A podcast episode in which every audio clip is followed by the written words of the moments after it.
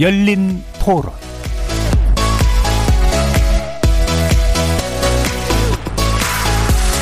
안녕하십니까. KBS 열린 토론 정준희입니다.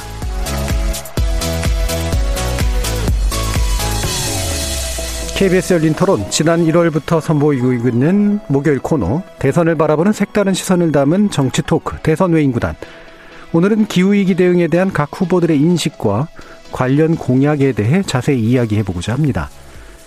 작년 11월 문재인 대통령은 영국에서 열린 제26차 유엔 기후변화협약 당사국 총회 기조연설을 통해 한국 정부의 기후위기 대응 계획을 공표했습니다. 2030년까지 2018년 대비 40%의 탄소 배출 감축 목표를 달성하겠다는 내용이었는데요. 이 목표조차도 부족하다는 의견이 있지만 지금까지 우리 사회나 정부가 상상해 본 적이 없는 거대한 변화를 수반하는 계획이기도 합니다. 선진국일수록 기후위기 대응에 더 많은 역할을 요구받고 있는 상황에서 우리나라 역시 점점 더 큰 책임을 감당할 수밖에 없는 상황인데요. 어떤 정치 세력이 담당하건 차기 정부 역시 이러한 책임을 짊어져야 합니다.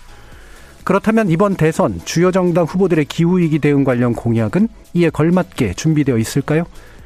지난 13일부터 이뤄진 후보 등록 과정은 우선순위를 매긴 공약 10개를 선관위에 제출하도록 규정하고 있는데요. 각 후보들 모두 기후위기 대응 내용을 어느 정도 담고는 있었지만 제각각 다른 강조점을 보여줬고 특히 재생에너지 활용과 원전산업 부문에서 인식 차이가 극명했습니다. 정치 외곽에서 이번 대선을 날카롭게 지켜보고 있는 세 분과 함께 관련 내용 꼼꼼하게 살펴보겠습니다. KBS 열린 토론은 여러분이 주인공입니다. 문자로 참여하실 분은 9730으로 의견 남겨주십시오. 단문은 50원, 장문은 100원의 정보 이용료가 붙습니다. KBS 모바일 콩 그리고 유튜브를 통해서도 무료로 참여하실 수 있고요. 이제 콩에서도 보이는 라디오로 만나실 수 있습니다. 시민 논객 여러분의 뜨거운 참여 기다리겠습니다. KBS 열린 토론 대선 외인 구단 지금부터 시작합니다. 살아 있습니다. 토론이 살아 있습니다. 살아있는 토론, KBS 열린 토론. 토론은 라디오가 진짜입니다. 진짜 토론, KBS 열린 토론.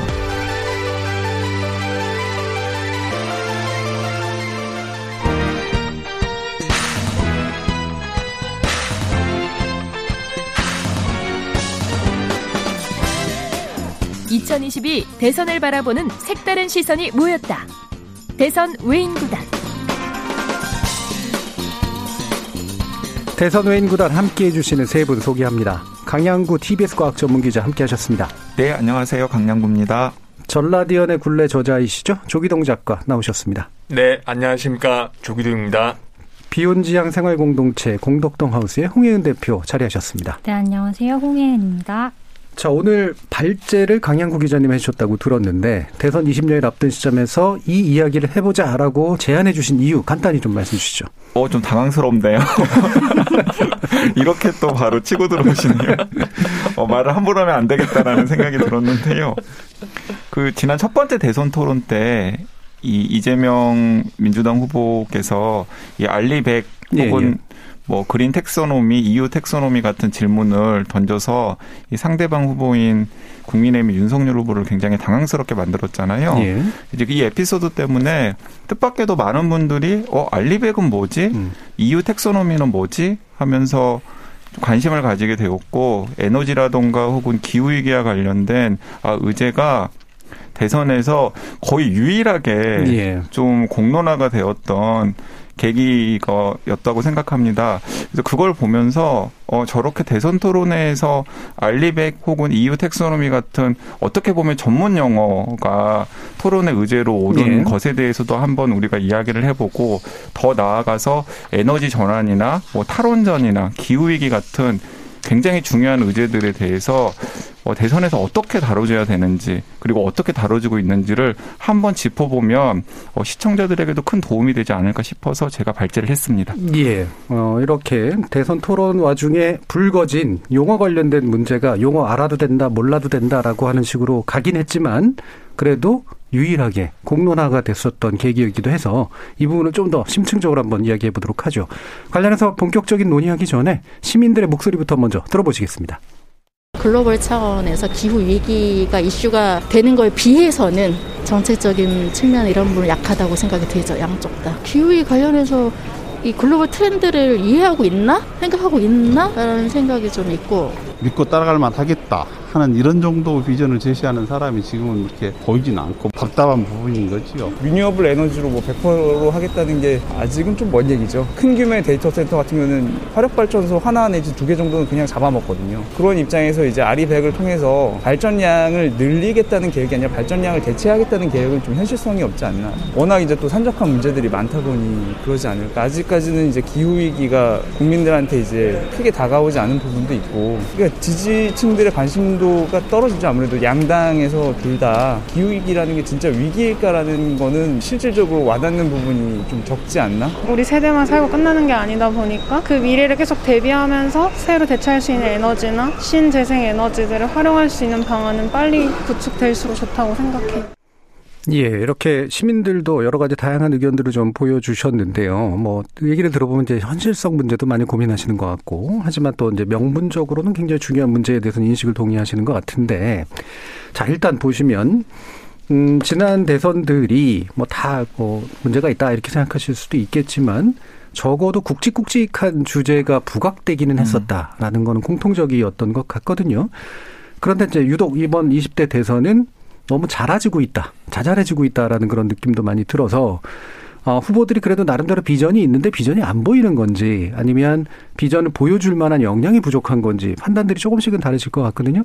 한번 의견들 들어보시죠. 어, 아까 강 기자님 먼저 얘기해 주셨으니까 이번에는 우리 조 작가님부터 한번 들어볼까요? 네, 저는 이번 대선에서 국지간 정책 이슈라든가 시대 예. 정신에 대한 규정이 없는 가장 큰 이유는 선거 구도 때문이라고 생각하는데요. 예. 그 저희가 그 이 대선 외인 구단 맨 처음 시작할 때 양극화에 대해서 이야기 하지 않았습니까?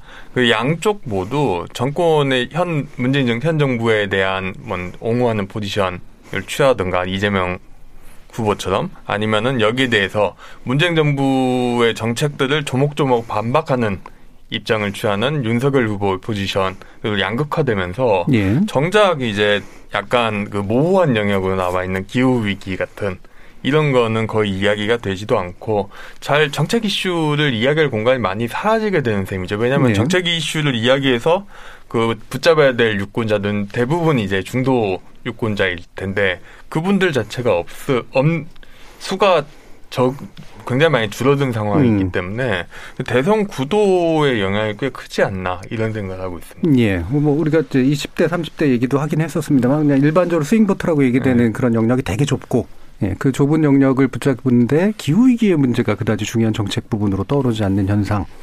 자, 그러면 아, 우리 홍 대표님은 또 어떤 생각이세요? 중요한 문제로 기후위기가 다뤄지지 않고 뭔가 그 양자 구도에 빠져있다는 분석에 저도 동의를 하고요. 그 되어야 하는 이야기는 사실 기후 위기도 어떤 틀 안에서 다뤄져야 한다고 생각을 하냐면 이제 중요한 것은 사실 체제의 완전한 전환이다. 이런 얘기를 해야 할 시기가 아닌가 싶습니다.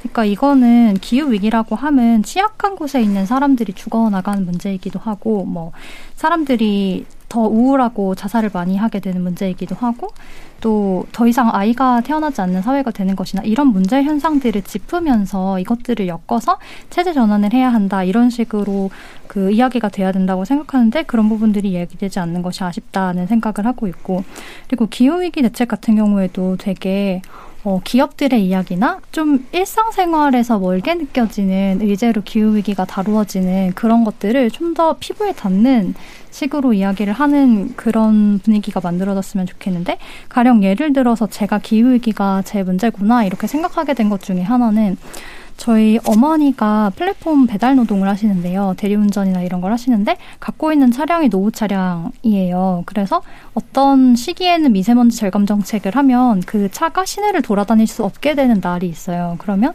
이날 하루는 그 수입이 매일매일 들어와야지 되는 일이기 때문에 아예 수입이, 수입을 공치게 되는 거예요. 그런데 저는 이제 미세먼지 문제를 겪는 시민으로서는 아, 저런 차를 다 줄였으면 좋겠다라는 생각이 드는데 한편으로 어머니가 당장 전기차를 살 돈이 있냐? 그렇지 않고 많고 이런 문제들을 느끼면서 아 이거 진짜 생존의 문제구나. 가난한 사람들의 생존 문제랑 같이 이야기가 되어야 되는 거고 이렇구나라는 생각을 했고 또 여기 오면서 본 자료 중에서는 기후 위기에 취약한 취약하게 노출된 국가에서 기후 위기의 영향이 한 번 크게 자연재해로 일어날 때마다 그 지역에 있는 취약한 여성들이 성판매의 현장으로 몰린다. 이런 식의 자료도 오늘 보고 왔는데 이런 문제들이 다 연결되어 있다는 것. 그러니까 위기 기후 위기가 뜬구름 잡는 이야기가 아니라 되게 생존의 구체적인 문제라는 부 분이 함께 이야기되면서 이게 큰 체제의 전환으로 이야기가 되어야 하는데 이번 대선이 그렇지 못하다는 점에서 아쉽다고 생각하고 있습니다. 예, 체제 전환이 필요하다라고 하는 것을 담론하는 데 있어서 너무 뭐 떨어진 문제로 인식되는 그 과정. 하지만 다 연계되어 있는 것이다라고 하는 것으로 바꿔야 되는데 그러지 못하는 게 바로 이제 비전의 선포에 있어서 부족한 부분인 거로 지적해 주셨네요. 강영 기자님. 네, 저는 이번 대선 때는 사실 개인적으로는 이런 이슈들이 좀 큰 의제로 논쟁이 되었으면 좋았겠다라는 생각이 들었었어요. 예를 들어서 한국 사회 불평등과 관련된 이슈들 혹은 한국 사회의 산업 구조 조정이 불가피하거든요. 그리고 그런 산업 구조 조정이 불평등의 문제라든가 아니면 오늘 우리가 이야기할 에너지 전환이나 기후 위기의 문제랑도 때려야 뗄 수 없는 관계를 가지고 있기 때문에 이제 지금 우리가 앞으로 어떤 식으로 살아가야 될 것인지 그리고 다음 세대는 어떤 대한민국에서 살아가야 될 것인지에 대한 진지한 논의를 시작해야 될 때가 바로 지금인데 이제 그런 귀한 시간을 지금 놓치고 있는 게 아닌가라는 생각이 들어서 사실 대선 후보들 간에 굉장히 질 낮은 그런 사적인 논쟁들을 막 지켜보면서 조금 답답하기도 하고 안타깝기도 하고 좀 조바심이 나는 마음도 있고 그렇습니다. 예. 어, 방금 이제 얘기해 주신 부분들은 이제 묶어서 이제 생각을 해보면, 어, 이게 이제 뭐 개별 그 후보들마다 뭐 격차는 좀 있죠. 어떤 후보는 기후위를 상대적으로 굉장히 중시해서 얘기하고 어떤 후보는 사실은 거의 어, 장식품처럼 얘기하는 네. 이제 그런 음, 격차들은 분명히 있는데 어, 구조적으로 보면 아까도 조 작가님 지적해 주셨지만 결국 이제 먹고 사는 문제라든가 뭐 이를테면 부동산 공약이 그 우선순위를 부여받는 거에 비해서 보면 기후위기 너무 지나치게 이제 떨어져 있잖아요. 어 이게 이제 그 피부에 와닿지 않는다라고 하는 아까 홍 대표님의 이제 이야기하고 또 연결해서 얘기할 수 있을 것 같은데 결국은 이제 다들 이제 경제 문제라든가 일자리 문제라든가 어 이런 부동산 문제라든가 이렇게 어 당장 표를 좀 이렇게 끌고 모을 수 있다라고 느껴지는 것들에 이제 집중하게 되지만 그게 기후위기하고 때려야 뗄수 없다라고 하는 게 이제 홍 대표님의 주장이시잖아요. 자, 이 부분 현실적으로 실제로 정치적으로 다뤄질 수 있다고 보시는지 그렇지 않은지 의견 한번 줘보세요. 음. 제가 약간 뺏어가지고 먼저 말씀을 예. 하자면 그 여론조사를 해보면 굉장히 좀 특이한 부분들이 있는데요. 예를 들어서 지금 대선 여론조사에서 뭔가 여론을 주도하지 못하는 것으로 간주가 되는 그 뭐 집단들이 있지 않습니까? 네. 예를 들면 뭐 20, 30대 여성들이라던가 네. 혹은 30, 30, 40대 여성들이라든지 이제 이런 분들 혹은 청소년들이라든지 이런 분들이 있는데 저는 기후 위기라던가 혹은 에너지 전환과 관련된 여러 기관에서 진행하는 여론조사 같은 것들을 굉장히 눈여겨보는 편이거든요. 그러면은 되게 뚜렷한 차이가 있는데 지금 대선에서 그다지 여론주도층으로 주목받지 못하는 방금 언급한 그 집단들이 에너지 전환이나 기후위기에 대한 수용성이 굉장히 높아요. 예. 네, 그러니까 10대들이라든지 아니면 20, 30대 여성들이라든지 혹은 3, 40대 여성들이 예를 들어 어, 에너지 전환이 필요하다라고 하는 비율이 동세대의 남성들이나 혹은 다른 세대에 비해서 굉장히 높고요. 그리고 또 기후위기에 대해서 좀 더 적극적으로 대응을 해야 된다라든지 혹은 기후위기가 아, 지금 우리가 해결해야 될 문제의 우선순위에 놓여 있다라고 생각하는 비율이 굉장히 높은데 굉장히 흥미로운 것은 뭐냐면 그 이런 이슈들이 이번 대선에서 전혀 언급이 되지 않음으로써 그들의 관심사나 혹은 그들이 뭔가 투사할 수 있는 정치 세력이나 정치 집단이 부재하기 때문에 이게 악순환처럼 그들은 어 지지할 만한 대상을 찾지 못하고 그들이 지지할 만한 대상이 없으니까 정치 의제에서는 그들이 관심을 가지고 있는 이런 의제들은 사라지고 예. 이런 악순환이 계속해서 반복되고 있는 게 아닌가라는 생각도 해봅니다. 예. 한편으로는 이제 당사자이기도 하고 사실 이제 미래 세대들이니까 네. 또 한편으로는 그렇기 때문에 이제 수용성도 높은 세대인데 그런 세대부터 해서 계층까지 포괄해서 이게 이러한 뭉태기 표를 좀 움직일 수 있으면 확실히 이게 이제 도움이 될 텐데 그런 식으로 이제 조직화되지 못한 문제도 맞아요. 조직화되지 못한 어, 중요한 지적이신 것 같아요. 예. 네. 네, 자, 분명히 네. 그런 그런 것이 있고 그래서 움직임이 아예 없는 것은 아니거든요. 예를 들면 청소년 기후위기 행동 같은 거 예. 분명히 한국에도 조직이 되어 있고 그리고 이제 이런 것들 공약을 검증하는 이런 것도 뉴미디어 더페이스 같은 데서 같이 하고 있고 없지 않은데 확실히 이제 나를 확실히 대변하는 후보가 누군지 잘 모르겠고 그런 혼란들이 있다는 것 그 문제가 맞는 것 같고 저는 한편으로는 또 이런 생각도 하는데 이제 기후 위기가 나의 확실한 의제다라고 생각하는 사람들도 있겠지만 어떤 그 중간에 있는 그러니까 기후 위기나 환경 문제라고 하면 그것을 실천하는 방식에 무언가를 안 하거나 무언가를 안 사거나 아니면 더 비싼 것을 사거나라는 실천으로 나의 그 기후 위기나 생태에 대한 실천을 할 수 있다라는 식으로 얘기되는 것에 좀 반감을 느끼는 사람들 음. 또는 그걸 할 수 없기 때문에 그런 사람들을 엮어내는 방식이 뭐가 있을까 저는 이런 부분에 대해서 자주 이렇게 생각을 하는데 어 그 제가 그 재밌게 본 드라마 얘기를 좀 하면 거기에 네. 이게 나오는 그 이야기 중에서 인간들이 죽어서 천국에 갈 수 있는가 이런 질문을 하는 드라마가 있어요. 그러니까 인간이 어떤 나쁜 일을 하면 마이너스 점수를 받아서 천국에 못 가게 되는 건데 이게 인간이 계속 천국에 못 가는 이유를 추적을 해보니까 현대가 되면 사람이 어떤 행동 하나를 했을 때 너무 나쁜 것에 많이 연결이 돼서 예. 결국엔 내가 좋은 의도로 한 모든 일이 나쁜 결과를 가져오게 되는 이런 식의 시스템이 있다는 설명이 있는데 거기에서 되게 가난한 동네 출신인데 그 가난한 동네에서 댄스 crew를 하는 사람이에요. 근데 한 사람이 계속 거기 되게 늦고 잘못된 이제 선택을 하는 거예요. 근데 알고 봤더니 이 사람이 어, three job을 뛰면서 이 취미 생활을 하는 거고 그다음에 네. 이렇게 돌봐야 할 되게 양육해야 그 돌봐야 할 가족들이 되게 많고 이런 사람이었던 거예요. 근데 이 사람한테 예를 들면 탄소 발자국이 적고 노동 착취를 하지 않는 토마토를 사라고 하면 이게 너무 어려운 일이 된다. 이런 네. 식으로 그러니까 기업이 이유, 이윤을 내기 위해서 어떤 블랙박스에 들어가는 부분들을 설명을 하는 거죠. 그 중간에 어떤 부분이 나쁜 부분이 있는지 네. 등을 이런 서사를 통해서 설명 을 하면서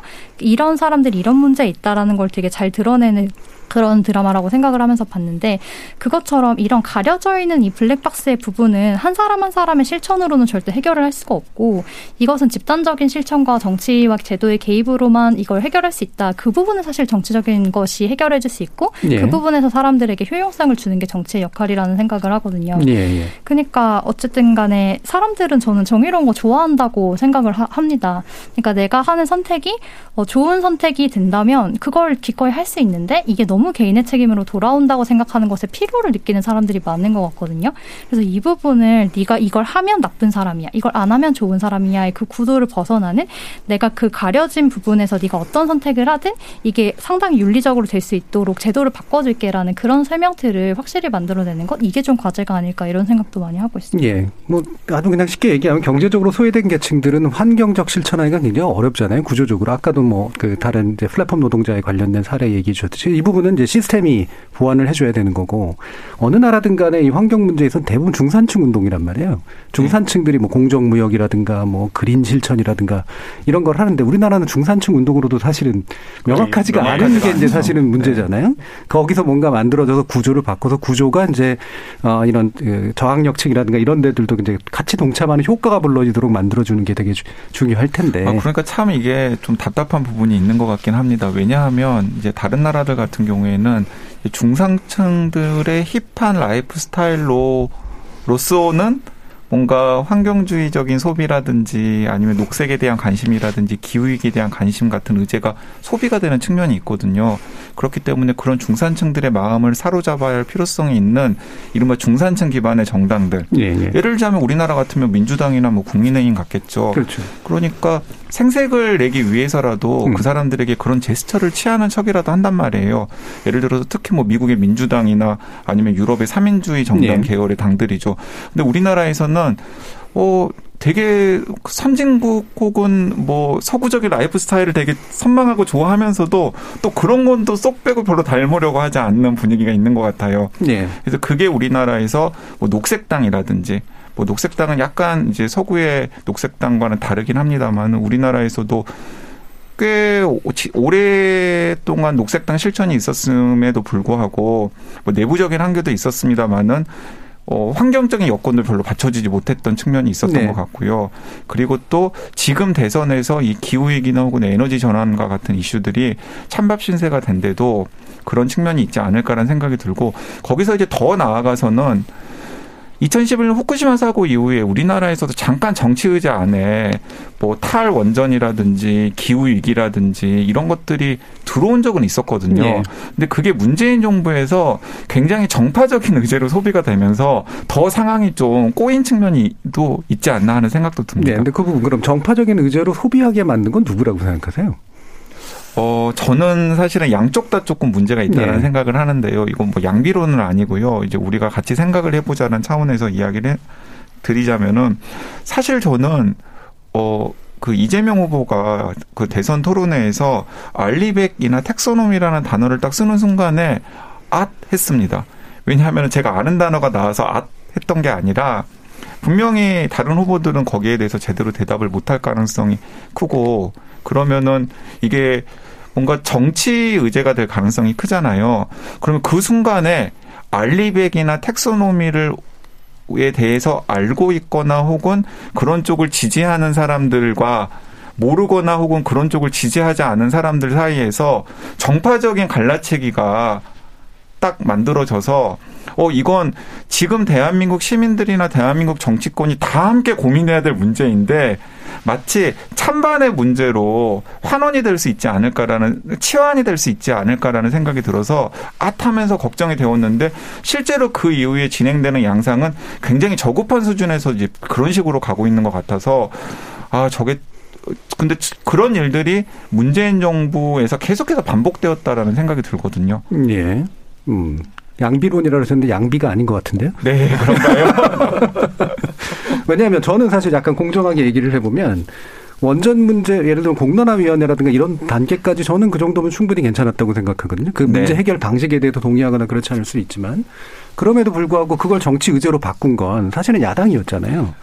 그렇죠. 그런 측면이 있습니다. 예. 네. 그리고 나서 지금의 윤석열 후보 측은 이를테면 탈원전을 거꾸로 돌려버리는 게 네. 마치 이제 정- 정의인 양 이렇게 네. 얘기하는 문제가 됐잖아요.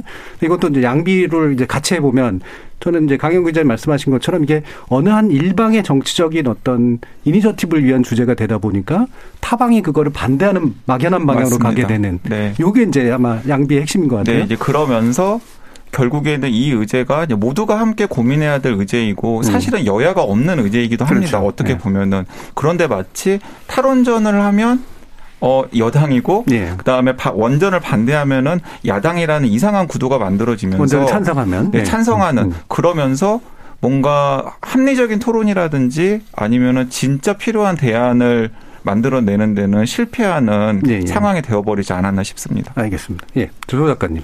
예.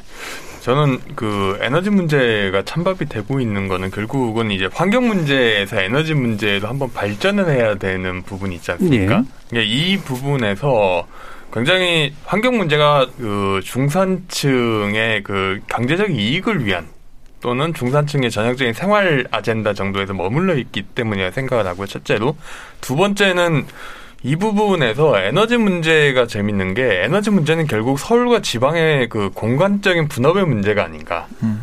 그러니까 에너지 문제가 좀처럼 수도권 사람들에게 그 자신의 문제로 되지 않는 거는 원자력 발전소 25개 4개인가 25개인데 예, 음. 그게 다 영남 아니면 호남에 있거든요. 예. 수도권에 없고 그 다음에 석탄 발전소들도 대부분이 이제 서산 쪽에 있어요. 충청권에 충청권에 있죠. 있죠. 네. 그러면은 이제 자신의 문제가 아니게 되는 거. 심지어 신재생 에너지 발전소들도 농촌 태양광들이 다 남쪽에 있거든요. 예. 그러니까 남의 문제가 되다 보니까 자신의 문제가 아니어서 그게 제대로 좀 아젠다가 되지 않는다고 생각하는 게첫 번째가 있고요.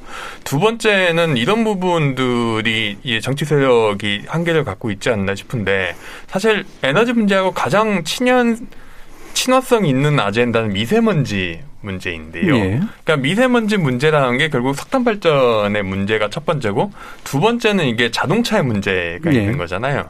근데 여기까지만 이야기를 하면서 지역 민원 사업 내지는 그 주거 환경의 불량 주거 환경 일종의 줄, 불량 주거 환경이 문제가 되지 그거를 어떤 정치 아젠다로 발전시키지 않더라고요. 음. 대부분의 어떤 시민 사회도 그렇고 특히 정당들도 그렇고 대표적인 게 저 같은 경우는 이제 세종시에서 2년을 살다 왔는데 세종시가 전국에서 가장 어느 정도 중산층 몰려 사는 도시 중에서 가장 그 안개가 심하고 미세먼지가 굉장히 심합니다. 그 이유는 그 세종시가 도시계획이 기묘해서 이제 배산 전통적인 배산 임 수가 아니라 산이 남동 쪽에 있어서 저쪽 그 북서쪽에 있는 그 충청권에 있는 석탑 발전소에서 밀려 내려오는 공기가 아, 또는 뭐 도로에서 만들어진 건 먼지가 그 세종시 동남쪽에 있는 산에 부딪히면서 다 안개처럼 돼가지고 미세먼지가 돼요. 그런데 그 미세먼지 문제에 대해서 누구도 이게 발전소의 문제라고 이야기를 잘 안 하죠. 음. 또는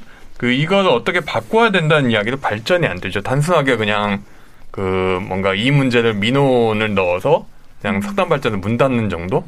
아무리 발전해 봤자 좀 이런 정도의 저는 좀 서울 그냥 수도권 중산층 정치라는 것의 한계점이 음. 좀이 부분에 대해 많이 좀 묻어나지 않나 이런 생각을 하고 있습니다. 예. 그러다 보니까 이제 이번에 왜 토론에서도 약간 해프닝처럼 되긴 했습니다만 그래서 발전소 어디다 지으실 거예요? 라든가 네. 네. 사드 어디다 배치하실 네. 거라든가 그게 이제 그 이후로도 논쟁이 됐었는데 근데 사실은 그게 저는 어 주로 이제 심상정 후보가 그런 이제 논의를 토론을 주도를 했었지 않습니까?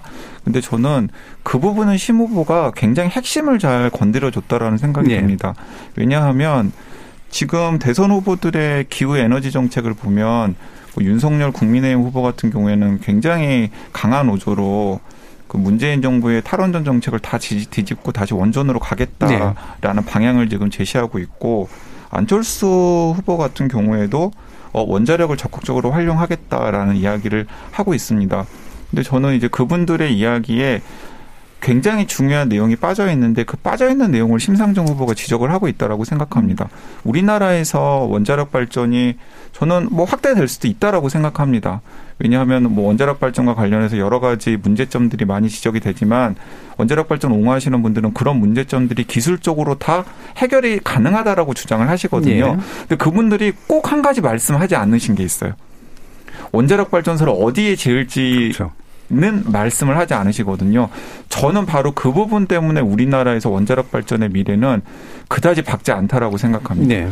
기술적으로 원자력 발전의 뭐 안전성이라든가 아니면은 규모가 축소가 된다거나 아니면 모듈형으로 만들어져서 건설비가 떨어진다거나 등등의 여러 가지 문제들이 다 있고 심지어는 원자력 발전을 한 지 70년 정도 지난 지금까지도 해결하지 못한 사용 후 해결료 그러니까 방사성 폐기물 문제까지도 그분들 주장대로 뭐 갑자기 도깨비 방망이처럼 예. 기술적으로 해결이 가능해진다고 하더라도 원자력 발전소를 도대체 어디에 지을지 네. 에 대한 부분에 대해서는 저는 해결을 못하리라고 생각하거든요. 그때 이제 또 님비 프레임이 나오겠죠. 네, 당연히. 네. 하지만은 님비 프레임으로 돌파를 할 수 있는 상황이 아니죠, 부분이 있고 이제는. 돌파를 네. 할수 없는 부분이 있는데 저는 원자력 발전소는 우리나라 어떤 지역도 돌파를 하기가 어려우리라고 생각합니다. 예, 실제로 이제 뭐 과학기술이 그걸 다 해결해 준다고 하더라도 결국은 음, 지역 정치의 문제죠. 예, 그건 이제 받을 수 있는 상황이 아니기 때문에 그래서 아마도 현실성이 떨어진다라고 어, 현실적으로 판단하신 것 같아요. 자, 그러면 이제 이거 간단하게 요거 하나씩 짚어주죠. 그럼 각 후보들의 어, 기후위기 관련된 공약 중에 뭐 주로는 좋은 쪽에서 아마 이제 그 눈에 띄는 게 있었겠지만 나쁜 쪽에서 또 눈에 띄는 것도 있을 수 있고 해서요. 어떤 부분에 주목하시는지 어, 한두 개씩 한번 짧게라도 좀 한번 짚어주실까요? 자, 그럼 어, 이번에 홍 대표님부터 한번 얘기해 주시죠. 일단은 전반적으로 살펴보면 이재명 심상정 후보는 아까 전에 제가 말씀드렸던 계급과의 연결되는 문제, 그러니까 정의로운 전환. 네. 그러니까 어느 어느 계층부터 어느 계급부터 피해를 받고 있고 그 사람들이 엮여 있는 이런 탄소 산업을 어떻게 전환하느냐에 대한 이야기를 하고 있습니다. 그래서 이 부분에 대해서 긍정적이라고 생각하지만 사실 이 후보의 정의로운 전환 개념은 민주당이 지금까지 해오던 전환 개념, 그러니까 좀 소극적인 네. 추후의 피해를 보상하는 방식의 그런 식의 어, 기조에 연결돼 있을 수밖에 없다고 생각해서 이런 부분에 한계가 있다고 생각을 했고요. 그리고 윤석열 후보의 그 요약된 기후 정책에서 눈에 띄는 건 뭐였냐면 맑고 깨끗한 환경, 실현 가능한 네. 이런 것이었는데 이 키워드가 누구한테 소구하는지 알겠다 좀 이런 생각도 네. 많이 했습니다. 그러니까 날씨 깨끗해졌다고 좋아하는 부자들의 모습, 영화 기생충에 나오는 약간 이런 것들이 좀 떠오르고 일단은 미룰 수 있고 일단 좀 타협할 수 있는 이렇다고 생각하는 쪽에 소구하는 그런 메시지를 메시지를 내본다고 생각했고 안철수 후보 같은 경우에는 이제 온실가스 감축을 목표를 바꾸겠다 이런 건 너무 말도 안 되는 사실 네. 이야기인데 이것들을 사실 크게 묶는 키워드가 뭐였는지 제가 어, 제 눈에 보이는 것을 말씀을 드리면 이게 성장 담론이랑 이걸 엮어서 네. 설명을 많이 하시더라고요. 기업 친화적인. 네, 네, 기업 친화적인. 근데 이 성장 담론이 기대에 있는 것은 관성적으로 대중들의 지지를 이끌어내는 키워드라는 게 한국의 맥락상 이게 굉장히 저는 좀 치사하다. 왜냐하면 음. 기후 위기는 사실은 성장 담론의 패러다임을 바꿔야 되는 문제인데 뭐 성 장이 중요하지 않다는 게 아니라 이런 담론을 쓰는 것이 사람들이 어떤 식으로 무엇을 부차화시켰는지를 네. 생각해 보면 어떤 사람들을 공론장에서 밀어나게 되는지를 생각해 보면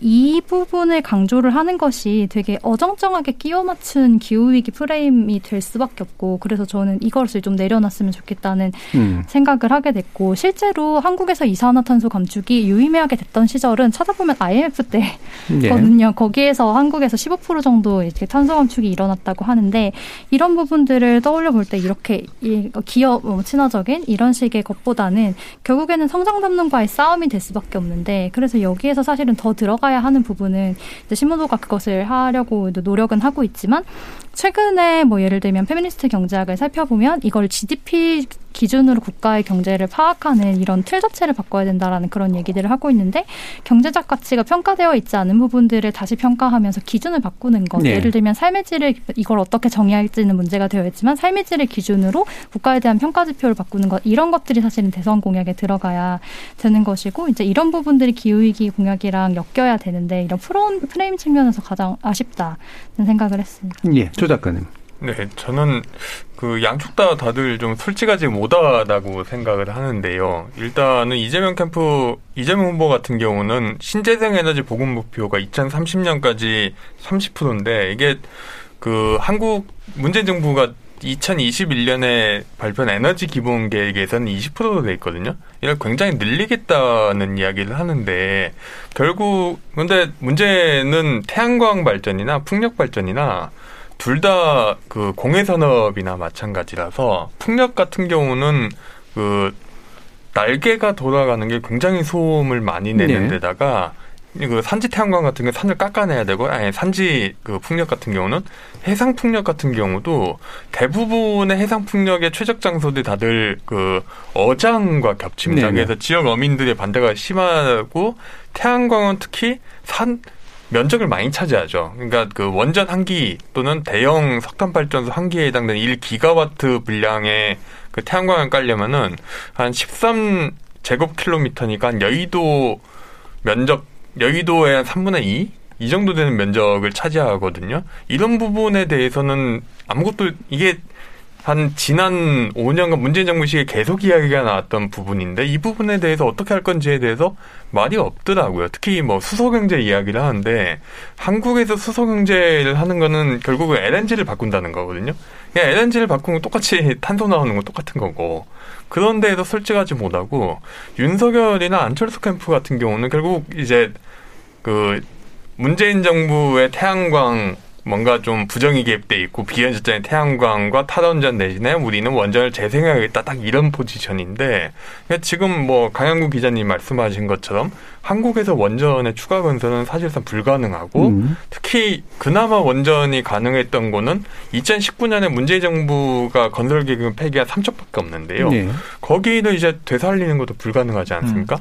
그러면은 이제 원전을 그대로 유지하는 가운데 가장 최선의 방안은 문재인 정부는 그걸 줄이려고 하지만은 그대로 유지하는 가운데 그 어떻게 질서 있게 화력 발전 비율을 줄여갈까? 예. 또는 온실가스 비율을 줄여가면서 신재생 에너지 비중을 질서 있게 늘려갈까? 이 정도가 굉장히 좀 합리적인 포지션이라고 생각하는데 거기에 대해서는 제대로 설명이 없고 너는 나쁜 탈원전자고 우리는 착한 원전을 살리는 사람들이야. 이런 식으로 이야기를 하는 것 자체가 꽤 에너지 정책을 정파적으로 이야기하고 실제로 저, 저 사람들이 정, 누가 됐든 정권을 잡았을 때 과연 에너지 정책이 제대로 집행될 수 있을까?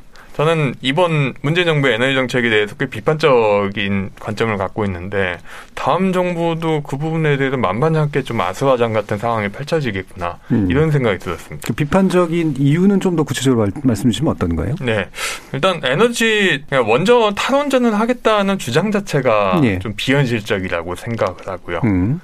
그러니까 탈원전도 하고 석탄 발전도 줄이겠다고 하는데 석탄 발전이 늘어난 가장 큰 이유 중 하나가 그 이명박 정부 당시에 전력 블랙아웃 대정전 사태 나고 이러면서 석탄 발전 늘린 거거든요. 네. 그러니까 결국은 문재인 정부 해결해야 할 가장 큰 문제는 원자력 발전소의 문제가 아니라 네. 화력 발전소의 문제인데 원자력 발전소를 줄이겠다고 해버리면은 결국은 대안으로 제시할 수 있는 발전원이 없어지는 거죠.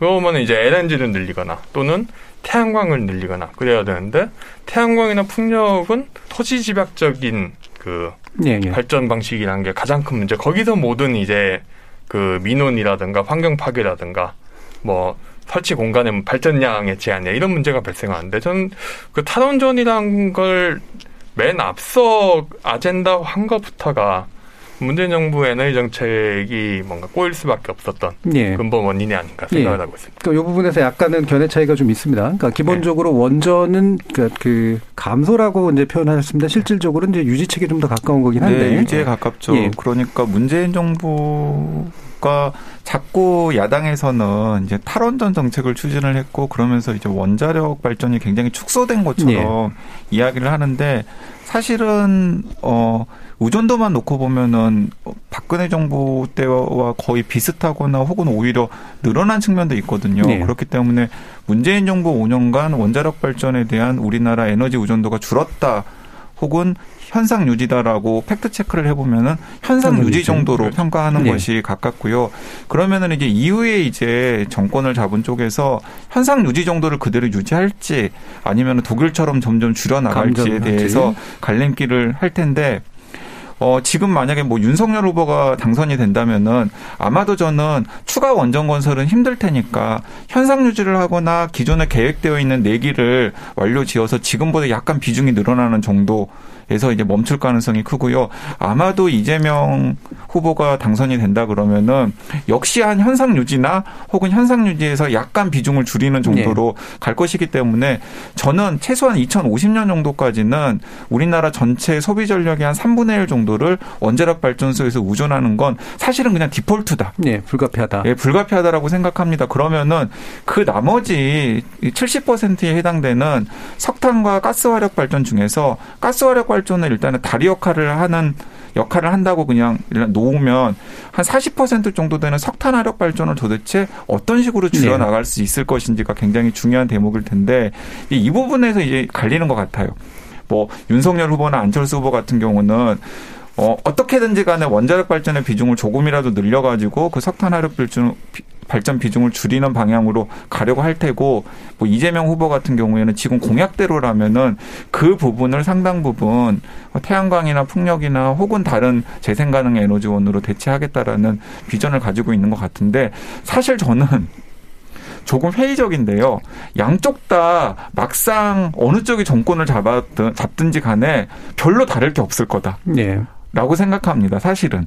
왜냐하면은 이게 에너지 정책이라는 게 어, 당장 뭐 4년, 5년 만에 그냥 뚝딱뚝딱 발전소 부지 선정을 해가지고 지을 수 있고, 막 계획을 바꿀 수 있고 이런 것들이 아닌 측면이 많잖아요. 그렇기 때문에 굉장히 감론을박 그리고 막 서로 논쟁들은 있고 뭐 시끄럽겠지만은 사실은 다음 정부 5년이 지나고 나서는 어, 어느 쪽이 권력을 잡았든지 간에 사실은 큰 차이는 없는 상태가 될 것으로 보이고 이제 그러면서 이제 오히려 답답한 것은 무엇이냐면 사실은 이건 시민들과 같이 머리를 맞대고 운운하면서 공론화를 해야 될 부분이거든요. 예를 들어서 재생 가능 에너지를 확대한다 그러면은 당연히 거기에는 일상 시민들의 삶과 밀접한 부분들이 있습니다. 전기요금 체계를 어떤 식으로 조정을 할 것인지. 네. 그러니까 전기요금을 올릴 것인지 내릴 것인지에 관련된 부분들도 있고요. 예를 들자면 원자력 발전소를 확대한다 그러면 어떤 지역에 새로운 원자력 발전 단지를 조성을 하는지 마는지 태양광이나 풍력 관련해서 여러 가지 민원들이 많은데 그런 태양광이나 풍력과 관련된 여러 가지 민원들과 그 민원들로 야기된 피해는 누가 감수할 것인지 관련 부분들은 사실은 다 시민들의 삶 과 굉장히 밀접하게 닿아 있고 네. 여러 이해 당사자들의 이해와도 맞닿아 있는 부분이거든요.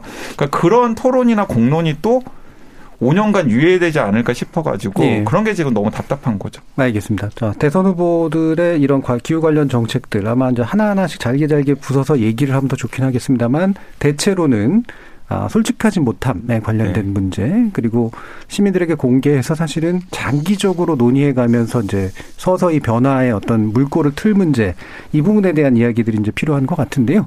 어, 일부에서 여기서 요 논의는 요 정도까지 하고 2부로 이어지면서 실질적으로 현실 가능하면서도 바람직한 정책 방향 무엇인가에 대한 논의를 한번 해보도록 하겠습니다. 여러분은 KBS 열린 토론과 함께하고 계십니다.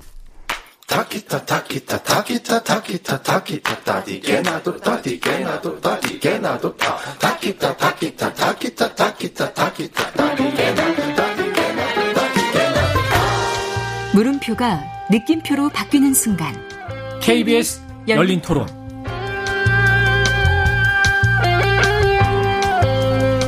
KBS 열린 토론 대선 외인 구단 기후위기 대응에 관련된 주제를 놓고 조기동 작가, 홍혜은 대표, 강양구 TBS 과학 전문 기자 이렇게 세 분과 함께 하고 있습니다. 자, 아까 조 작가님이 이제 딱 지적해 주신 부분, 물론 이견은 있을 수 있습니다만 그 현실이라는 관점에서 뭐 윤석열 후보가 주로 현실 얘기 물론 많이 하는데 그럼에도 불구하고 솔직하지 않다는 거잖아요. 자, 석탄 발전소 퇴출에는 네 명 후보 모두 동의했습니다. 하지만 어떻게 그러면 석탄 대신 전기를 만들 것이냐의 문제에 대해서는 일부 원전 얘기하는 것 빼고는 네. 사실은 그다지 없는 거죠. 자, 여기에 대해서 평가를 먼저 조 작가님부터 해 주시죠. 그 윤석열 후보나 안철수 후보의 정책은 이제 문재인 정부 같은 경우는 2024년에 26기로의 원전이 일시적으로 늘어난는데 공사하고 있는 그런 준공이 네. 되면 2030년이 되면은 이걸 폐쇄하면서 18기로 줄이겠다는 게 정부의 공식 계획이거든요. 이거를 막고 수명 연장을 하겠다는 네. 게 사실은 가장 가깝죠. 음. 예. 근데 이거를 어떤 그 원전을 내가 되살리겠다. 라고 이야기하는 것 자체가 좀 어불성설이고 그렇다면은 뭔가 석탄 발전에 대안은 무엇이냐 내지는 원전 결국은 에너지 소비를 줄여야 되는 거잖아요. 예. 에너지 소비를 줄이는 방향으로 어떻게 전환할 것이냐의 문제. 이 부분에 대해서는 제대로 된 비전을 내놓지 않고 있다는 거는 나중에 집권한 다음에 결국 너는 어떻게 할 건데라는 대답을 받을 수밖에 없거든요. 예. 그 부분에 대해서는 꽤 비현실적인 주장이라고 생각을 합니다. 가장 비현실적인 거는 이 안철수 후보가 그핵 재처리 기술을 미국은 더 얻어오겠다. 네, 전면에 내세우겠다는데 예. 그핵 재처리 기술이 제가 고등학교 때부터 이제 꿈의 신기술 예. 한 20년 20몇 년 전부터 이야기 되던 건데 아직도 안 되고 있거든요. 예. 실제 핵 재처리 기술 거의 일본에서 원전 사고 핵 재처리 그 하다 핵 재처리 반응로에서 일어난 건데 음. 이거 거의 불가능하다시피 한 기술을 공식적인 그 정책에 내놓을 수가 있느냐. 음. 가령 소형 원자로회 같은 경우도 결국 저는 이게 그 에너지 안보의 문제로 이야기를 한다면은 에너지 안보를 과연 어떻게 할 것이냐의 문제하면 SMR 소형 원자로 할 만하죠. 그런데 그걸 건설하겠다는 것과는 좀 틀리지 않습니까? 네. 제가 지난 시간에 네. 그 이준석 대표는 오바마가 되고 싶은 트럼프라고 비유를 음. 했잖아요. 그러니까 안철수 후보는 네. 오바마가 되고 싶은 빌 게이츠가 아닐까라는 생각이 들어요. 네. 네 자꾸 이렇게 빌 게이츠가 별로 안 좋을 것 같은데. 네, 빌 게이츠, 빌 게이츠 입장에서는 좀 안 좋아할 수도 있겠습니다만은 네. 뭐 트럼프는 뭐 좋아했겠습니까만은 네. 자 그럼 왜 제가 빌 게이츠랑 비유를 하냐면은 뭐 그 빌 게이츠가 약간 tech 덕후 스러운 입장에서 과학기술과 관련된 여러 가지 테크놀로지를 통해서 지구가 안고 있는 여러 가지 문제들을 해결할 수 있다라는 예, 예. 입장들을 자기 책이나 강연들을 통해서 여러 차례 피력을 하잖아요. 근데 이제 그런 중에는 좀 귀담아 들을 만한 대목도 있지만은 굉장히 난센스도 있거든요. 네, 과학기술이 해결해 줄 거야에 가까운 경우가 많죠. 네. 그런데 지금 안철수 후보가 그 내놓는 여러 가지 정책들을 디테일하게 살펴보면은 거기에 항상 그런 논리가 들어가 있습니다. 네. 그러니까 과학기술의 뭐 발전이라든지 아니면은 뭐 지금 연구 중인 최신의 과학 기술이 뭔가 성공을 하면은 이 문제는 네. 해결이 될 거야라는 게 이제 밑에 깔려 있기 때문에 그런 점에서 저는 좀 유사한 세계관을 가지고 있다는 생각이 드는데 근데 빌 게이츠는 정치인은 아니잖아요. 네. 근데 어, 안철수 후보 같은 경우에는 어쨌든 10년 동안 유력한 대선 후보나 혹은 서울시장 후보로 꼽혀도 유력 정치인이지 않습니까? 그- 그러면 그런 부분에서는 조금 본인의 정치인으로서의 성공을 위해서라도 약간 조금 업그레이드가 필요하지 않나 하는 생각이 네. 듭니다. 제가 왜 빌 게이츠가 기분 안 좋아한다고 얘기하면 빌 게이츠 돈을 쓰잖아요. 네. 정치를 잘하든가 이제 돈을 쓰든가. 돈을 쓰던가. 네. 예, 그 된다는 거죠. 돈을 좀 잘 쓰셨으면 더 낫지 않았을까 하는 생각 죄송합니다. 예, 네. 예, 예. 말씀 중이었었기 때문에 네. 뭐 결국 뭐 요약은 해줄 수 있습니다만 현실적으로 보면은 결국은 이제 원전을 유지, 그러니까 기존에 폐기하려고 했던 것들을 연장해서 유지하는 방식으로 갈 거냐, 아니면 현 정부의 기조의 핵심처럼 이제 감전, 감원 전환 예. 쪽으로 갈 거냐의 문제고 기타는 에너지 소비를 줄이는 대안을 내야 된다. 이거로 이제 일단 요약은 되는 것 같고요. 예, 그렇습니다. 예. 예. 자, 그럼 홍 대표님. 에너지 소비를 줄이는 방향이 이제 어, 누구의 에너지 소비를 어떻게 줄이느냐로 음. 또 논의가 될 필요도 있다고 보는데요. 그러니까 안철수 후보의 기후위기 공약 중에서 제, 또 눈에 띄는 것 중에 하나는 탄소세가 예정이 없다. 음. 이 부분이 다른 후보들은 다 탄소세 얘기를 하거든요. 그러니까 이게 탄소세 얘기를 하면 당연히 전기요금이 올라갈 수밖에 없고 예. 비용이 올라가면 시민들에게 그게 부담이 되니까 그렇죠. 어떻게 해결할 것인가가 후보들마다 다른 식으로 이제 풀리고 있는데 이거는 사실 이제 누구한테 돈을 더 거둘 것인가와 함께 문제가 되어야 하고 에너지 소비가 사실 한국에서 어, 너무 싸다는 것부터 출발을 해야 된다고 생각을 하는 그러니까 저 그러니까 제가 어렸을 때 뭐 약간 되게 말을 잘 듣는 학생이라서 전기불도 되게 잘 끄고 뭐 네. 에어컨도 틀지 않으면 좋다고 하고 선풍기도 아껴 쓰라고 하고 그러다가 제일 충격을 받았던 게 내가 이렇게 가정용 전기를 아무리 아껴봐야 산업용 전기가 그렇죠. 이만큼 나간다는 걸 음. 알고 나서 그때부터 충격받아서 네, 그때부터 삐뚤어지셨나요? 이 세상이 어떻게 된 걸까 예. 이런 막 생각을 불 켜놓고 자고 이런 거 아니에요? 아, 그렇게까지는 그렇게 저희 집 돈이 많이 나오기 때문에 그렇게는 하지 않았지만 아무튼 이런 부분에 대해서 좀 더 초점을 맞추는 것이 저는 진짜 전환이라고 예. 생각을 하는데 이 부분을 피해가려고 한다 결국에는 증세 문제가 되니까요. 네. 그래서 이런 부분들은 어쨌든 국제 표준으로 봐도 한국은 선- 선음육 전기가 싸고 그러니까 올리되 어, 아래층에 있는 사람들에게는 보조금을 줘서 이 문제를 해결하자라는 이 해법이 저는 사실 이게 심상정 캠페인 해법이기도 하고 이재명도 일부 이런 얘기를 예. 하고 있는데 이게 이제 정답이라고 생각을 하고 또 이 두 후보의 또 차이는 뭐냐면 이 재생에너지 사업을 사업을 공공이 주도할 것인가 민간이 주도할 것인가의 차이도 갖고 있더라고요 살펴보면 그래서 재생에너지를 민간이 주도하고 이제 이 회사로 넘어가서 경쟁을 시켜야 한다라는 것을 이재명 후보가 갖고 있는 입장이고 심 후보는 그걸 공공의 공사로 바꿔서 한전을 이제 전환을 시켜야 된다 재생에너지 공사로 전환을 시켜야 된다는 입장인데 이 부분에서도 이제 그 입장이 갈리는 거라고 볼 수가 있는데 어쨌든 공공재에 대해서 공공이 그 권한을 갖고 있어야 한다는 입장을 저는 좀 더 진보가 가져야 된다고 생각하고 이런 부분도 아마 뒤에는 되게 많은 시민들에게 생활에 영향을 주는 부분이 될 거라고 생각해서 이런 부분도 계속 조명을 해야 한다고 생각합니다. 음, 예, 알겠습니다. 자, 이게 그, 그러면 이제 원전 문제를 좀 더 구체적으로 얘기를 해보면 좋을 것 같아요. 아, 이제 사실은 이게 그 전까지만 해도, 그러니까 후쿠시마 사태가 있을 때만 해도 원전의 불안전성. 네. 이 문제가 사실은 대중담론이 됐잖아요. 그리고 사실 문재인 정부가 그걸 공론화로 붙이게 된 중요한 뒷배경이 되는 정당화 논리도 결국은 원전은 불안전하다. 그래서 안전하지 못한 그런 원전에 대해서는 우리가 좀 음, 줄이거나 아니면 적어도 새로 짓지는 말아야 된다. 이런 게 이제 대중적 지지를 받은 면이 좀 있는데, 어, 탈탄소 문제가 얘기 나오니까, 야, 이거 원전 없이 가능하냐. 이런 음. 얘기가 나오면서, 결국 원전이 다시 약간 부활하는 그런 분위기도 있는 것도 사실이에요. 네. 그런데 이제 환경운동 전문가들은 이게 왜 원전하고 기후 위기 문제를 엮느냐. 잘못 엮은 음. 거다라는 얘기들을 많이 한단 말이죠. 저희 예전에 이제 그 관련된 전문가들 초청했을 때도 이제 노골적으로 불만을 표시하셨습니다. 자, 이 부분에 대해서는 조 작가님 뭔가 할 얘기가 있으실 것 같은데 어떻게 생각하세요? 예, 저는 그거는 굉장히 불가능한 네. 이야기라고 생각을 하는데요. 기본적으로 한국 이 그 재생에너지 자원이 거의 없지 않습니까? 음. 결국은 게다가 재생에너지에 필요한 땅도 없거든요. 음. 유럽 같은 유럽 그 그냥 대표적인 유럽의 대표적인 풍력 발전 단지 겸 수소 경제 핵심을 일으키려는 데가 영국의 북해인데 영국 예. 쪽 끝인데 두 가지인데 하나는 바람이 굉장히 거세고 두 번째는 바람이 거세고 이게 아무도 안 살기 때문에 거기에 그 뭐 어항덮고 그래가지고 풍력 발전기를 되게 많이 지으면은 짓고 거기서 나온 전력으로 물을 분해해서 수소를 생, 생산한 다음에 그거를 이제 그 영국의 도심지도 갖고 오자는 게 이 계획인데 이거를 한국 이런 계획이 한국에서 가능하겠느냐? 현재 한국에서 그 풍력 발전 해상 풍력을 하겠다는 게 두 군데가 있습니다. 하나는 이제 울산 앞바다하고 두 번째는 그 신안 앞바다인데 벌써부터 신안 앞바다 같은 경우는 이제 그 신안 신안에 있는 어민들이 반대를 굉장히 많이 하거든요. 그리고 그 울산 같은 경우도 발표는 몇 년 전에 났습니다만 지지부진하고요. 일단 이런 상황에서 원전 없이 뭐 갈 수 있다는 게 굉장히 좀 저는 어불성설이고 가령 그런 거죠. 제주도 같은 경우가 신재생 에너지를 많이 가겠다고 했잖아요. 원희룡 지사 시절에. 그런데 여전히 제주도는 전력 수요가 늘면서 LNG 발전을 계속 짓고 있습니다. 네. 지금 LNG, LNG 그 탱크들이 눈에 점점 많이 띄어요. 네. 네. 지금 제주도 발전소 발전원 중에 재생에너지 비중 16%밖에 안 되고요. 네. 그 대신에 화력 발전이 53%를 차지하거든요.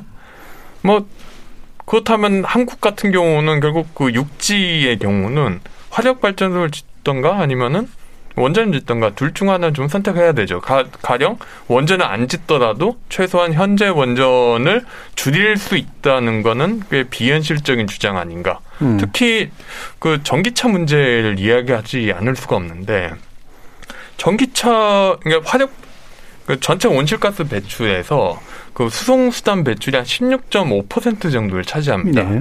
이거를 이제 그 내연기관 차들인데 이거를 전기차로 상당 부분 대체한다고 했을 때 결국은 전기를 어떻게 생산해야 될거 네. 돼야 되지 않느냐는 문제를 당연히 다들 가지게 됐는데 이 부분에 대해서 현실적인 계획을 내놓지 않고 단순하게 풍력 발전기를 더 지으면 된다 아니면은 태양광을 더 깔면 된다 이거는 굉장히 좀 그 에너지 정그 시민들에게 유권자들에게 설득력 없는 주장을 하는 거 아닌가 음. 이런 생각입니다. 네. 네. 자, 이 부분에 대해서 이렇게 현실성의 문제로 다시 한번 더 강조를 해주셨고요. 여기에 대해서 이제 아마 환경운동 측은 원전의 불안전성 당연히 불안함을 다시 강조하면서 동시에 이게 결코 저비용이 아니다라는 문제, 네. 폐기물 문제 이런 것들을 아마 얘기하게 될 것 같긴 해요. 어떠세요? 그러니까 이제 원자력 발전을 제가 그 일부에서도 잠깐 말씀을 드렸습니다마는 확대하는 것은 사실은 좀 불가능하다라는 네. 생각을 저는 가지고 있고요. 그리고 그 이유도 아까 말씀을 드렸는데 제가 그냥 단적으로 그냥 그 숫자들을 그냥 한 몇 개 읊어 주시면 아마 청취자들도 아 이게 좀 어렵겠구나라는 생각을 하실 거라고 생각을 합니다. 음, 제가 읊어 드릴까요? 읊어 드리 예, 네, 네, 제가 제가 제가 이렇게 이야기를 네. 하면은 자 그 지금 현재 가동 중인 원자력 발전소가 전 세계에 439기가 있습니다. 네. 439기가 있는데 우리나라가 여섯 번째로 원자력 발전소가 많은 나라예요. 음. 가장 많은 나라는 93개를 가지고 있는 미국이고요. 그 다음은 어 56기를 가지고 있는 프랑스고요. 음. 그 다음은 54개를 가지고 있는 중국이고요. 그 다음은 38개를 가지고 있는 러시아고 33개를 가지고 있는 일본이고 네. 그 다음에 이제 우리나라거든요. 자 그런데 방금 제가 읊은 나라들 예를 들어서 미국, 뭐 러시아, 프랑스, 중국, 중국 러시아, 뭐 일본만 하더라도 사실은 대국 이잖아요. 국토 면적을 염두에 두면은 네. 우리나라는 비교할 수 없이 큰 나라입니다. 그러니까 우리나라 다음으로 원자력 발전소가 많은 나라가 인도 23개인데 인도도 우리나라와 비교할 수 없이 큰 나라고 그다음에 캐나다 19개거든요. 그러니까 무슨 말이냐면 1위부터 7위까지 원자력 발전소가 많은 나라들 쭉 세워 놓으면은 소국은 사실은 우리나라밖에 없어요. 네. 그나마 이제 프랑스 정도 소국은 아니지만 우리나라보다 면적 두 배, 세 배 되나요? 어, 프랑스도 우리나라랑 비교하면은 사실은 상당히 큰 나라죠. 네. 근데 대국이라고 부르긴 좀 그럴까요? 네, 그러, 그런가요? 예. 네, 그렇기 때문에 제가 생각하기에는 근데 프랑스 같은 경우에는 지금 신규 원전을 더 이상 지으려고는 네. 하지 않고 있기 때문에 그렇기 때문에 우리나라가 이런 일곱 개의 나라와 국토 면적을 염두에 두면은 사실은 지금 우리나라에 스물네 개 있고 지금 네 개를 더 추가적으로 짓고 있기 때문에 원자력 발전소 오래된 원자력 발전소를 폐쇄하지 않으면 최대 26개에서 28개까지로 네. 될 겁니다. 그러면 이미 지금 우리나라 국토 면적에서 수용 가능한 원자력 발전소 숫자는 사실은 포화 상태라고 네. 생각하는 것이 맞고요. 그래서 제가 일부에서 우리나라에서 추가로 원자력 발전소를 짓는 것은 사실은 불가능하다라는 이야기를 드렸던 첫 번째 네. 근거고요. 두 번째 근거는 무엇이냐면 지금 전 세계에서 그 52기가 건설 중이에요. 우리나라 4기를 포함해서 52기가 건설 중인데 어, 중국에서 14기가 건설 중이고요. 그리고 인도에서 6기가 건설 중이어서 그 두 개만 합치면 은 20기이기 때문에 사실은 52기 중에서 거의 한 3분의 1 정도를 차지하고 있습니다. 근데 지금 전 세계적으로 보면 원자력 발전소를 신규 짓겠다라고 적극적으로 나서는 나라들은 대부분 다 중국이나 인도나 동유럽 국가들이나 혹은 중동 국가들이거든요. 네. 딱 들어봐도 약간 권위주의적인 성격이 굉장히 강한 나라잖아요. 그렇기 때문에 그런 나라는 우리나라가 70년대, 80년대 원전 부지 선정했던 것처럼 나라가 딱 지역을 점 찍고 그다음에 그 지역 주민들을 소개시키거나 아니면은 강제로 밀어붙여가지고 원자력 발전소를 짓는 게 가능한 나라들인 네. 거죠. 네. 근데 우리나라는 그런 것도 사실은 불가능하잖아요. 네. 그렇기 때문에 저는 원자력 발전소를 찬성하는 윤석열 후보나 안철수 후보가 당선이 되든 혹은 이재명 후보가 당선, 당선이 되든 우리나라에서 신규 원자력 발전소를 짓겠다고 하는 순간 한 2, 3년에서 3, 4년 정도 엄청난 지역 갈등에 휩싸이면서 정권 차원의 리스크로 안고 가다가 결국에는 아무런 결정을 하지 못하고 다음 정부로 넘기게 될 가능성이 크다라고 생각합니다. 예. 그러니까 원전의 그 현실성에 대해서 얘기해 준 조 작가님에 대해서 원전의 비현실성을 지금 이제 그강 네. 작가님께서는 강 기자님께서는 얘기를 해 주셨는데 이 부분에서 나중에 좀 더 얘기할 수 있겠습니다만 어 원전의 비현실성과 현실성 문제에 대한 판단 음, 홍 대표님 얘기도 한번 들어보죠. 저는 사실 뭐 에너지 전문가가 아니기 때문에 음. 뭐 과학자도 아니고 그래서 뭐 어떤 것이 가능하다 불가능하다에 대해서는 제가 판단할 문제가 아닌 것 같고 제가 말씀드릴 수 있는 것은 이거는 그냥 일단은 너무 많이 쓰는 문제다. 네. 일단 전기를 너무 많이 쓰는 문제인데 그걸 똑같이 하려니까 이제 그걸 전환을 어떻게 하느냐의 문제로 가는 거라고 생각하고 너무 많이 쓰는 게 문제라는 것에 문제를 합의를 한다면 이제 누가 많이 쓰고 있고 어떤 거에서 줄일 것인지를 네. 논의하는 게 저는 사실은 음. 이게 정의의 문제라고 생각합니다. 그래서 이게 환경운동 연합 등에서 얘기를 하고 있는 이 미래 세대에 대한 책임 이런 이야기가 사실은 어, 누구를 위해서 어디에다가 에너지를 쓸 거고 그걸 우리가 어떻게 합의해 나갈 것인가의 그 문제를 전환하는 질문이잖아요. 네. 그래서 그런 질문이 더 많이 던져져야 된다고 생각을 하고 그래서 이런 문제에서 그 의미가 있는 어떤 그 공약들을 좀 보면 살펴보면 제가 그 본 것 중에 재밌었던 것은 재밌었다기보다는 좋았다고 생각했던 음. 것은 평가지표를 만드는 그 작업을 이제 정의당에서는 그걸 하겠다라는 부분이 재밌었는데 이 지표로 쓰는 것이 노동, 그다음에 지역, 계층, 젠더, 세대 이런 평가 지표를 활용을 해서 이 에너지의 문제, 그다음에 탈핵 뭐 이런 재생에너지의 문제에서 어떤 집단이 피해를 받고 있는지를 명확히 분석을 하겠다. 그래서 네. 그 집단의 문제로 이렇게 접근을 해서 정책을 세우겠다라는 부분은 전 이 부분은 사실 모든 대선 후보들이 가져가서 어떤 정권이 세워지더라도 이 부분을 가져가야 한다고 생각을 하고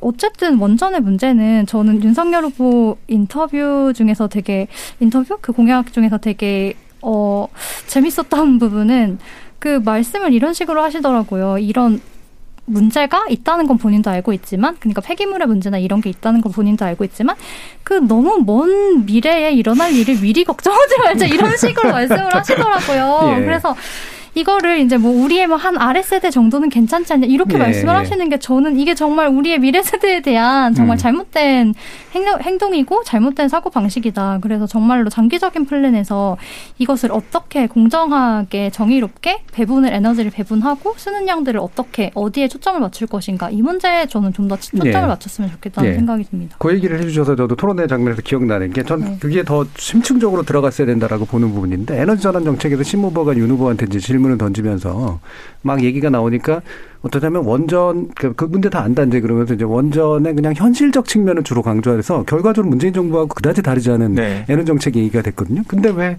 원전 강국 얘기를 했을까? 네. 그리고 탈원전을 왜 악마화 또 했을까? 라는 음. 부분에서 좀 더 얘기를 들어봤으면 좋겠다는 생각이 있었어요. 그러니까 저는 그건 윤석열 후보가 굉장히 실책하고 있다라고 네. 생각합니다. 왜냐하면 어 우리나라에서 그 친원전이나 혹은 원전 강국 같은 이야기를 해서 얻을 수 있는 표는 굉장히 제한적이거든요. 네. 그런데 문재인 정부 때 이상하게 탈원전이 정쟁화되면서 그게 과대 대표된 네. 측면이 있습니다. 그래서 실제 중요성보다 더 부풀려져 가지고 지금 정쟁화된 측면이 있는데 그래서 저는 아 저게 표를 얻는데도 그다지 도움이 되지도 않고 음. 그리고 본인의 이미지를 뭔가 차별화하는데도 그다지 도움이 되지 않을 텐데 왜 자꾸 저런 얘기를 하나. 사실은 막상 당선이 되면 별반 다르지 않을 텐데라는 생각이 들어서 조금 고개를 갸우뚱하기도 했었습니다. 제 약간의 이제 그 짐작은 어떤 게 있냐면 네. 어 원전 그 관련 경제성 평가에 대해서 굉장히 강하게 그렇죠. 범죄화 시켰잖아요. 예. 그거를 유지하기 위한 어떤 어쩔 수 없는 측면이 있지 않나. 그렇죠. 뭐전 감사원장 예. 이슈도 있고 예. 그랬으니까요. 뭐 그랬을 수는 있을 것 같습니다만은 어쨌든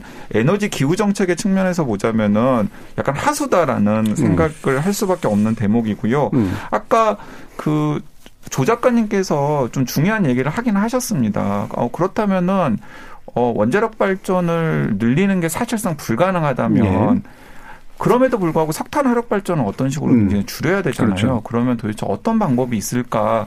사실 들으시는 청취자 여러분들께서도 그런 부분들이 궁금하실 텐데 저는 좀 약간 이 대목에서 패러다임을 바꿀 필요가 있다라는 네. 생각이 들어요. 우리나라는 왜 자꾸 이런 식으로 생각을 하냐면 지금은 그냥 굵직굵직한 뭉터기에서 전기를 가져다 썼지 않습니까? 예를 들어서 원자력 3분의 30%, 석탄 화력 발전소 40%, 그리고 나머지 한 30%는 대부분은 가스 화력 발전소 네. 이런 식으로 했기 때문에 당연히 태양광이나 풍력 같은 재생 가능 에너지도 그 중에 한 뭉텅이를 대체해야 된다라고 생각을 하는 거죠. 음. 그런데 재생 가능 에너지는 기본적으로 그럴 수가 없거든요. 지역에 따라서 그리고 여건에 따라서 굉장히 작은 분산화된 에너지들이 모자이크처럼 이렇게 맞춰져야 겨우 한 지역의 전기를 어느 정도 소화할 수 있는 방식으로 짜여져야 되거든요. 그렇기 때문에 지금까지 우리나라에서 했던 것처럼 큰 뭉터기에서 전기가 대량 생산이 되어서 대량 소비하는 식으로 대량 송전되어서 대량 소비하는 식의 시스템을 어떤 식으로든지 간에 개선할 수밖에 네. 없고요. 그 개선하는 과정에서 저는 굉장히 다양한 작은 실험들이 필요하다는 생각이 드는데 음. 그 작은 실험에는 홍 대표님께서 오늘 계속 강조하시는 에너지 소비를 어떻게 줄일 그렇죠. 것인가에 대한 네. 요구도 있어야 되고요. 그리고 또 지금 서울 같은 경우에는 어 그 전력과 관련된 에너지 자립도가 한 3%에서 4% 수준이었다가 당연히 화력발전소 가동이 시작되어 가지고 한 그게 10% 수준으로 올라갔거든요. 그러니까 서울 같은 경우에는 10%는 안에서 생산하지만 90%는 지역에서 생산된 전기를 쓰고 있다라는 네. 거죠. 자 그렇다면 서울의 정, 전력 에너지 자립도를 어떻게 높일 것인가? 에 대한 이제 고민이 좀 필요한 거죠. 자, 그러면 어떻게 하지? 뭐 여러 가지 방법들이 있겠죠. 예를 들면은 원자력 발전소 확대하자라는 사람들은 강남에 소형 모듈형 원자력 발전소를 설치할 수가 있어? 라는 질문에 대해서 어떤 식으로든지 간에 답을 해야 될 거고요. 예. 어, 태양광 발전이나 풍력 발전을 이제 이야기하는 사람들은 서울의 에너지 자립도를 높이기 위해서 서울에 어떻게 태양광이나 풍력 발전소를 설치할 수 있지에 대해서 답을 내놔야 되는데 제가 그냥 그 듣는 청취자들의 상상력을 자극하기 위해서 한 가지 사례만 이야기를 하면 뉴욕 맨하탄이라고 하면 사실 서울 강남이랑 비교해도 뭐 충분히 비교가 될 만큼 뭐 부촌이잖아요. 네. 근데 뉴욕 맨하탄에서 지금 어떤 프로젝트가 진행되고 있냐면 한 2만 7천 명 정도 되는 뉴욕, 뉴욕 맨하탄 내에 있는 스투이타운이라고 하는 그 타운에다가 1만 개의 태양광 패널을 지붕 위에다가 올리는 프로젝트를 진행하고 네. 있습니다. 그렇게 되면은 그 뉴욕 맨하탄 스투이타운에서 소비되는 전력의 한 6%에서 10% 정도를 그 태양광 패널에서 얻는 일종의 에너지 자리 프로젝트예요. 네. 그러니까 뉴욕 맨하탄의 에너지 자리 프로젝트입니다. 저는 그런 것들이 서울 강남에서 혹은 서울 강북에서 혹은 세종에서 이렇게 동시다발적으로 전개가 된다 되고 그런 지역 차원에서 만들어지는 작은 전기들을 효율적으로 모아서 송전도 해주고 배전도 해주는 그런 시스템이 또 개선이 되어야 음. 뭔가 저는 변화가 가능하다는 생각이 드는데 예. 사실 그런 부분들에 대한 고민과 토론 같은 게 지금 사실 필요한 시점인데 네. 그걸 안 하고 있어서 좀 답답하다라는 음, 겁니다. 오늘 발제자이신 만큼 하신 말씀이 정말 많으신 것 같은데 제가 간단하게 요약해 보면 패러다임 전환은 에너지 소비를 줄이는 방향도 되게 중요한 전환이지만 이른바 지역에서 만들어서 지역에서 쓰자. 네. 지역에서 필요한 만큼 지역이 책임지자. 쓰레기 문제나 이런 것도 역시 마찬가지고요. 네. 그렇게 가보면 굉장히 다른 접근이 가능하지 않느냐라고 이해가 돼요. 자, 이 부분 조 작가님. 네, 전 에너지 생산과 소비의 지역적 불평등이 지금 굉장히 중요한 음. 구조라고 음. 생각을 하는데 가령 서울 사람들은 신재생 에너지든 원자력 문제든 결국 남의 지역 음. 이야기잖아요. 음. 뭐 영남에 원자력 발전소가 다 모여 있는데 그거를 폐쇄하는 거는 결국은 따지고 보면 부산 지역 공약 음. 내지는 창원 지역 공약 이거든요. 수도권 입장에서는 별 관심사가 아닙니다. 그래서 에너지 공약에 대해서 그냥 뜨뜻미지근 하거나 RE100이나 taxonomy 같은 음. 거를 상대방에 대한 어떤 네거티브 수단으로 삼는 거라고 생각을 하는데 그 시스템을 더 이상 유지할 수가 없다고 생각을 음. 하거든요. 원전도 불가능하고 석탄 화력 또 어려워지고요. 음. 그것도 신재생 에너지 같은 경우는 그 넓은 땅 농, 농지를 다 태양광 발전소를 깔 게 아니라면은 결국은 도심 수도권이나 서울이나 수도권의 도심에서 지역 발전을 어떻게 할 음. 것이냐는 고민을 해야 될 시기가 된 것 같고요. 좀 그런 그런 측면에서 그러니까 탄소 배, 탄소세 이야기도 많이 합니다만은 탄소세 뿐만이 아니라 뭔가 그 에너지 지역 단위에서 에너지 소비와 생산의 밸런스를 맞출 수 있는 또는 에너지 소비가 더 많은 지역은 그 송전 등에 따르는 비용 또는 에너지 생산을 하기 위해서 다른 지역이 감당해야 되는 어떤 그 경제적 불, 외부 불, 음. 불경제 같은 부분을 비용을 분담하게 만드는 구조를 만, 고민해야 되지 않나 생각합니다. 음. 그 예. 제가 한 가지만 덧붙이면은 예를 들어서 저는 심상정 후보 같은 경우에 지금 네 후보 중에서 기후위기나 혹은 에너지 전환에 가장 적극적인 제스처를 네. 보이고 있거든요. 근데 막상 그 안을 보면은 의제가 될 만한 어떤 것은 지금 보이지가 않아요. 음. 긍정적으로든 부정적으로든 다가갈 수 있을 만한 음. 어떤 메시지가 없다라는 생각이 드는데요. 예. 저는 그래서 어 심상정 후보가 조금 욕심을 낸다면 내가 당선이 되지 못하더라도 이걸 받을 그 수 있게 받을 수 있게끔 음. 한다 그러면 예를 들어서 방금 그 조 작가님께서 말씀하신 맥락에서 지역 에 따라서 전기요금을 차등화하겠다. 네, 네. 그래서 에너지 자립도가 높은 지역에서는 그렇죠. 전기요금을 내리고 네. 에너지 자립도가 낮은 수도권 같은 경우에는 전기요금을 높이겠다. 네. 그리고 기업들도 산업용 전기요금에도 그런 부분들을 네. 적용을 시키겠다라는 걸 저는 만약에 적극적으로 주장을 한다면 그게 굉장히 어 논쟁이 되면서 시민들도 언뜻 거부감이 들면서도 어 저게 참 말은 말이, 되는 말이 이야기다라는 네. 생각을 하시지 않을까라는 생각이 듭니다. 예. 공정함의 문제도 굉장히 좀 네. 호소하는 부분이 있을 것 같아서요. 그럼 마지막으로 우리 홍 대표님도 어, 어떤 부분을 좀 누군가가 정권을 잡은 자가 받을 수 있도록 해줄 수 있을지 한번 정리해 주시죠. 저는 이 그 주거랑 노동 시간의 문제를 좀 엮어서 같이 많이 이야기를 네. 했으면 좋겠어요. 예를 들면 차량을 줄이는 것이 사실은 지금 석탄 에너지를 줄이는 가장 현실적인 방법이고 근데 이 차량을 줄이려면 사실 이 차량을 줄일 수 있는 도시를 설계해야 되는 문제인데 그래서 사실은 기후 정책 이런 거에 뭐 예를 들면 프랑스의 15분 도시라든지 아니면 밀집된 주택 뭐 이런 것들이 나오는 건데 이 그 자동차가 필요하게 되는 사람들의 동선을 보면 이게 그 어쨌든 지리 경제지리학적으로 이 그 이동 동선을 길게 해야만 하는 도시 설계의 문제랑 연결이 되어 있고 네. 그다음에 이 동선을 길게 따라갈 수밖에 없는 뭐 예를 들면 젠더 문제를 기회시키자면 네. 여성들은 일터일도 가야 되고 뭐 육아도 해야 되니까 자동차가 필수로 필요한 그러니까 신혼부부들이 자동차가 없으면 생활이 안 되니까 일선에 그렇게 차가 많은 거잖아요. 이런 식의 문제를 주목하는 기후 위기의 대책을 세울 수는 없을까 이런 생각을 정말 많이 하고 음. 어, 저는 한국에서 기후위기 계속 얘기를 하면서도 이렇게까지 자동차가 계속 많을 수밖에 없는 정책을 계속 세우고, 그 다음에 자전거를 타고 도, 도로에 한번 나가보면 이게 자전거를 타라고 하는 도시가 맞나? 이런 생각이 들 정도로 너무 불친절한 예. 이런 것을 시민들이 사실은 여기에 불편을 느껴야 한다고 생각하고 정치인들도 이 문제를 적극적으로 거론을 하면서 기후위기 문제를 같이 해야 된다고 생각을 하거든요. 예. 그래서 통근거리를 줄이려는 이 노력, 그 다음에 자동차 중심의 도시를 어떻게 바꿀 것인가에 대한 이야기들 이런 것이 저는 적극적으로 같이 됐으면 좋겠다고 예. 생각합니다. 우리나라가 현대기아차에 붙어 있는 산업이 많아서요. 아마 이 부분도 굉장히 중요한 고민의 영역이 네. 될 겁니다. 자, KBS 열린 토론 어, 대선 외인 구단은 어, 이것으로 마무리하겠습니다. 오늘 토론 함께해 주신 홍예은 대표 강양구 TBS 과학 전문 기자 조기동 작가 세 분 모두 수고하셨습니다. 감사합니다. 네, 감사합니다. 감사합니다. 감사합니다.